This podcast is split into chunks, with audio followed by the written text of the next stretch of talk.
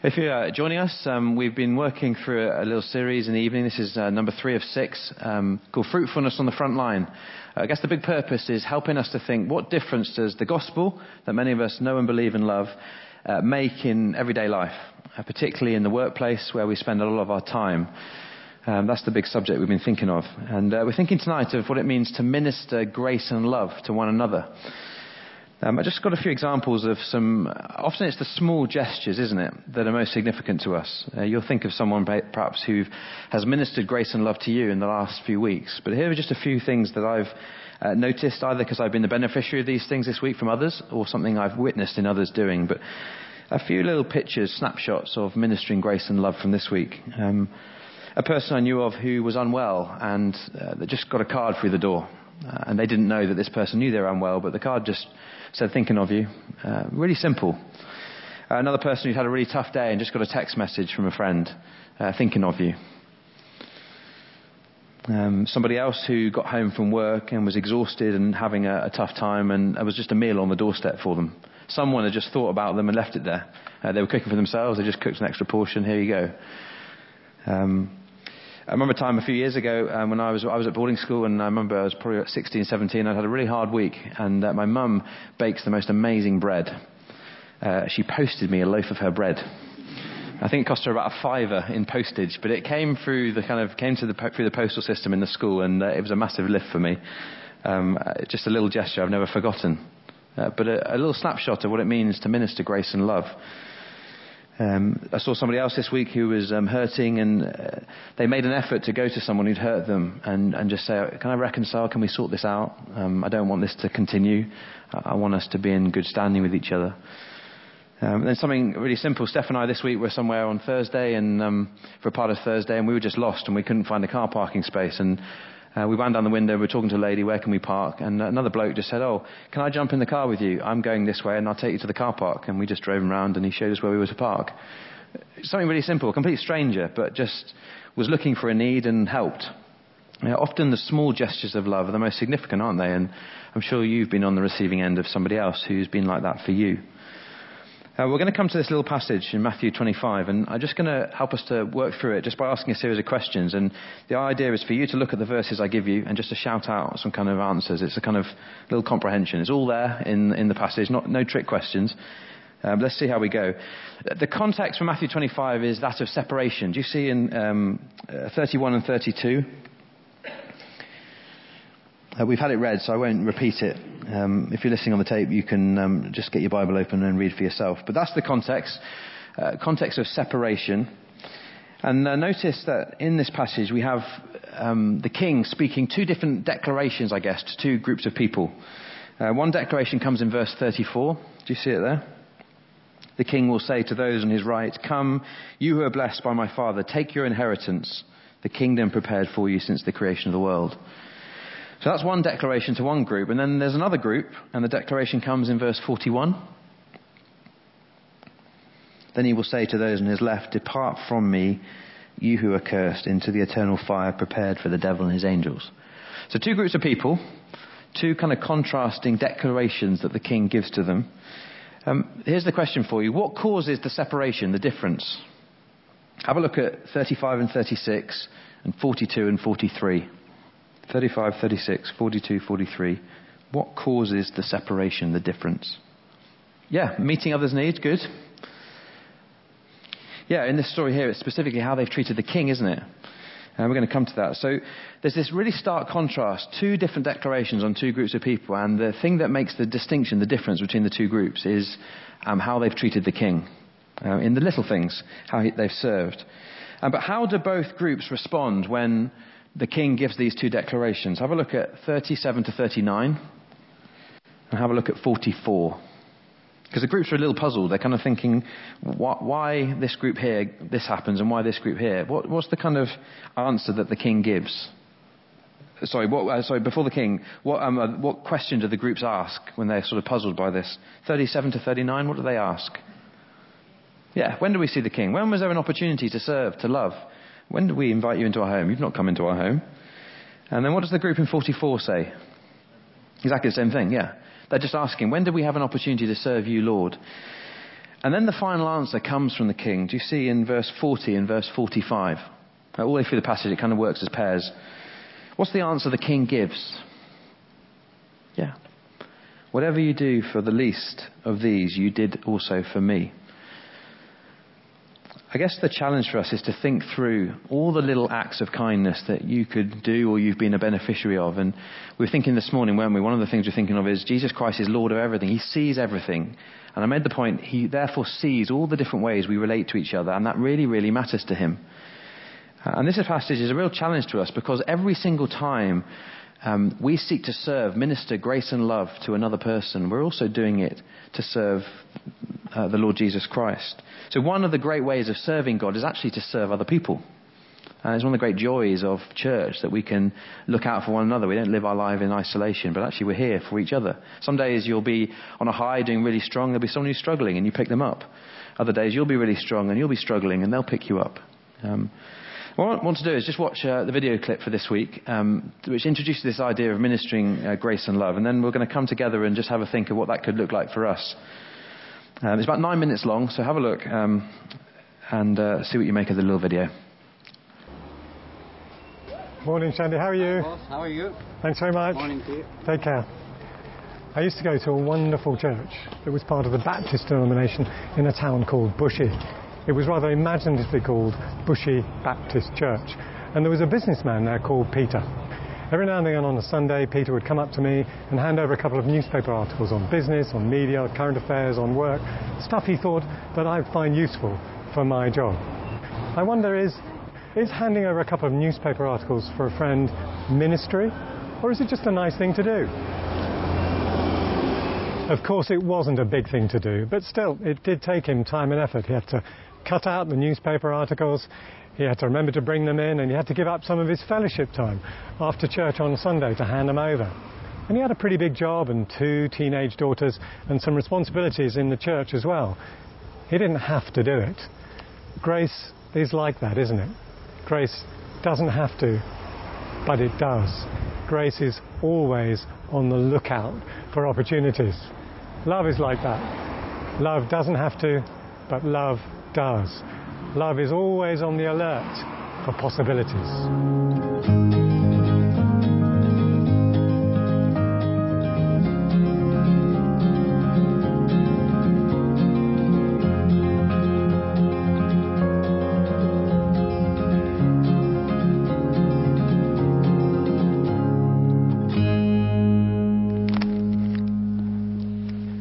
Last time we saw that God can work through the tasks we do every day, the things we have to do, the job, the chores, the shopping. We've seen how they fit into God's mission, and we've seen how we might do them in a godly way, and how indeed they can serve and bless others, contributing to their flourishing. This session we're going to build on that by exploring what ministering grace and love might look like on your front line. Now, I don't know what comes to mind when you think of ministry. Perhaps an evangelistic initiative or some big project, looking after the homeless, working with teenagers, counselling someone, or staying up all Saturday night to help clubbers who are rather the worse for wear. All fantastic things to do. But ministry is not just doing big things. At root, ministry means serving others. Ministry is love in action. Taking a moment to engage with a checkout person, noticing the invisible people, saying good morning to the bus driver or the platform attendant on the tube, or getting up early once in a while to say thank you to the people who empty your bins, offering to get a sandwich for someone at work who's just too busy to leave their desk. Remember the story Jesus tells in Matthew twenty-five? The righteous say to the king, Lord, when did we see you hungry and feed you, or thirsty and give you something to drink? The king will reply, truly I tell you, whatever you did for one of the least of these brothers and sisters of mine, you did for me. Ministry is as simple as giving someone a cup of water. The principle is clear. We serve Jesus by doing small things as well as big things for others. Actually, you've probably had the experience of someone coming up to you and telling you about something you said years ago that was so helpful, or telling you about a card you wrote when they were going through a hard time, and actually you have no memory of it at all. You think they've got the wrong person. When did I ever do that? You just did it, and God used it. It's not always like that, of course. Sometimes we know we're going to have to go out of our way. And we do need to consciously ask for God's grace, His empowering presence to help us keep going, or even just to get started. Still, ministering grace and love is at root about generosity, generous living. It's about taking the focus off ourselves and proactively thinking about how we might help someone. It's about pricking up our ears and opening up our eyes, being, being on the lookout for opportunities to serve someone at the school gate, for the new parent who, who looks lost, or the colleague who's clearly not doing that well, or the person who's been absent for a while. So yes, it's about acts of kindness, but love is more than kindness. Love is about wanting and seeking the best for someone else. And love is expressed in a whole variety of ways. It could involve taking the risk of helping a difficult person see that they are being difficult. It could involve praising a colleague who's your rival in front of the team, because actually they did do a good job. It could involve being kind to someone who is habitually unkind to you, loving your enemy, loving the ogre of Buckinghamshire. It could involve, well, here's what Peju did. When Peju first started turning up at the school gate with her oldest child, it was a pretty dispiriting experience. It's often the way, isn't it? Everyone else standing around chatting gleefully in cosy little clusters. She felt really lonely, but she didn't want to force herself on anyone else. So she prayed to God and she asked Him to show her the people that He wanted her to be friends with. And over time, He did. Grateful for that grace, she decided that she wanted to be someone who would reach out to the other people standing on their own. She didn't have to, but she did. And that's how she came across Ade. Ade, who always seemed to be in a rush. Ade, who would briskly drop off her son and scuttle away with her little daughter. Ade, who always seemed to be on her own. Peju discovered that Ade's husband was overseas working in Rwanda and that she really didn't have much close family around. That must be exhausting. And then she realised that half term was coming. Nine straight days without a break. Peju thought somebody needs to give her a break. Now, Peju didn't know Ade that well, but still she said, give me your kids for a day. And she invited over to spend time with her and a friend. So she came. They chatted, they cooked, they sent a Western Union wire transfer, they relaxed, they laughed. And as the day drew on, Peju gave Ade a hand massage. Mums, she said, mums do so much with their hands, peeling potatoes, doing the laundry, wiping bottoms. And they need to recognise that their hands are a gift from God, a gift to their children. So as Peju massaged Ade's hands, praying as she did so, it was a way to honour all that Ade had ever done with her hands, and a way to put life, bring life back into those hands.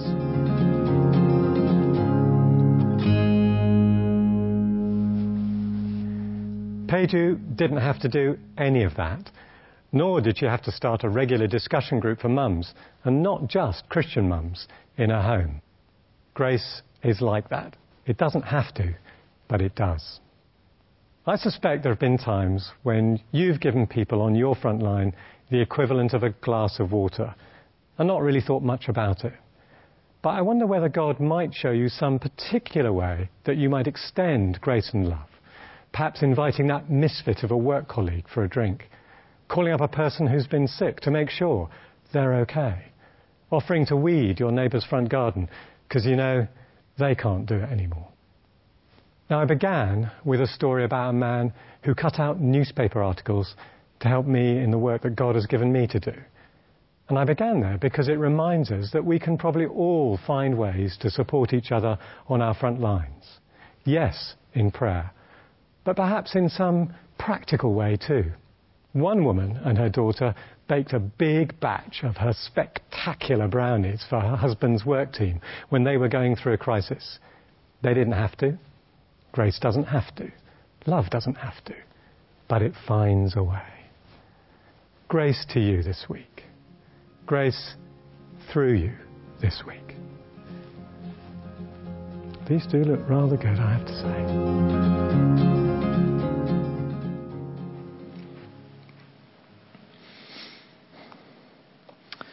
Just as you reflect on that, um, I just want to ask you the question, um, and have a think about it and then just shout out some answers. What uh, picture or definition did he give of what ministry is? Just have a, a think about that.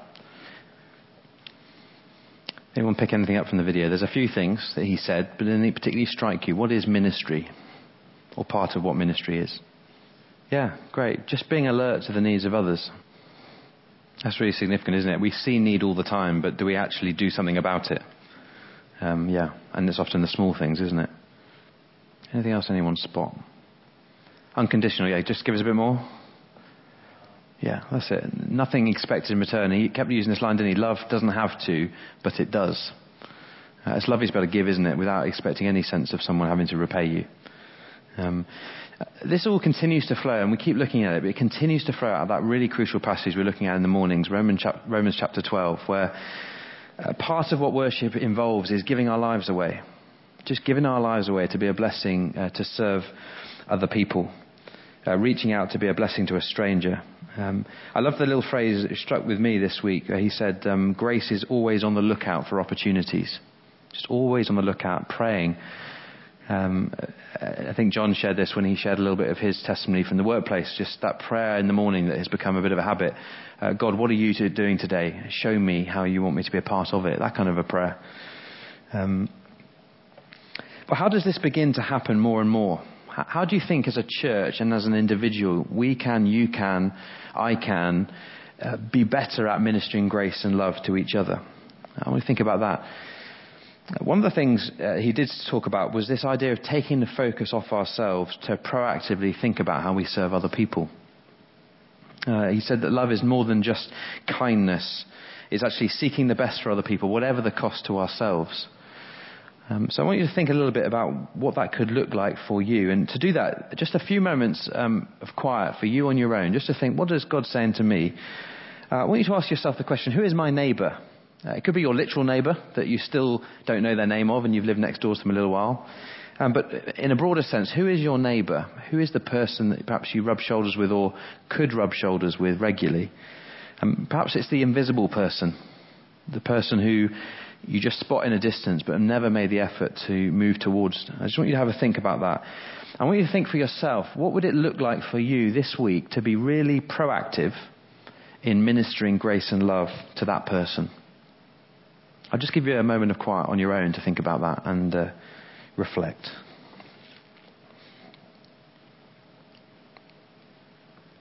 When you've identified what that one thing could be for you, just have a moment of quiet praying on your own now. Just ask God to give you an opportunity this week uh, to minister grace and love in that situation uh, to that individual. Just pray for an opportunity to love the invisible person and to share the love of God with them. Just as you remain uh, quiet, perhaps just keep your eyes closed. Some of you are kind of visual people, so I just want to paint a little picture with my words for you. I just want you to reflect on it and uh, think about the place where you live.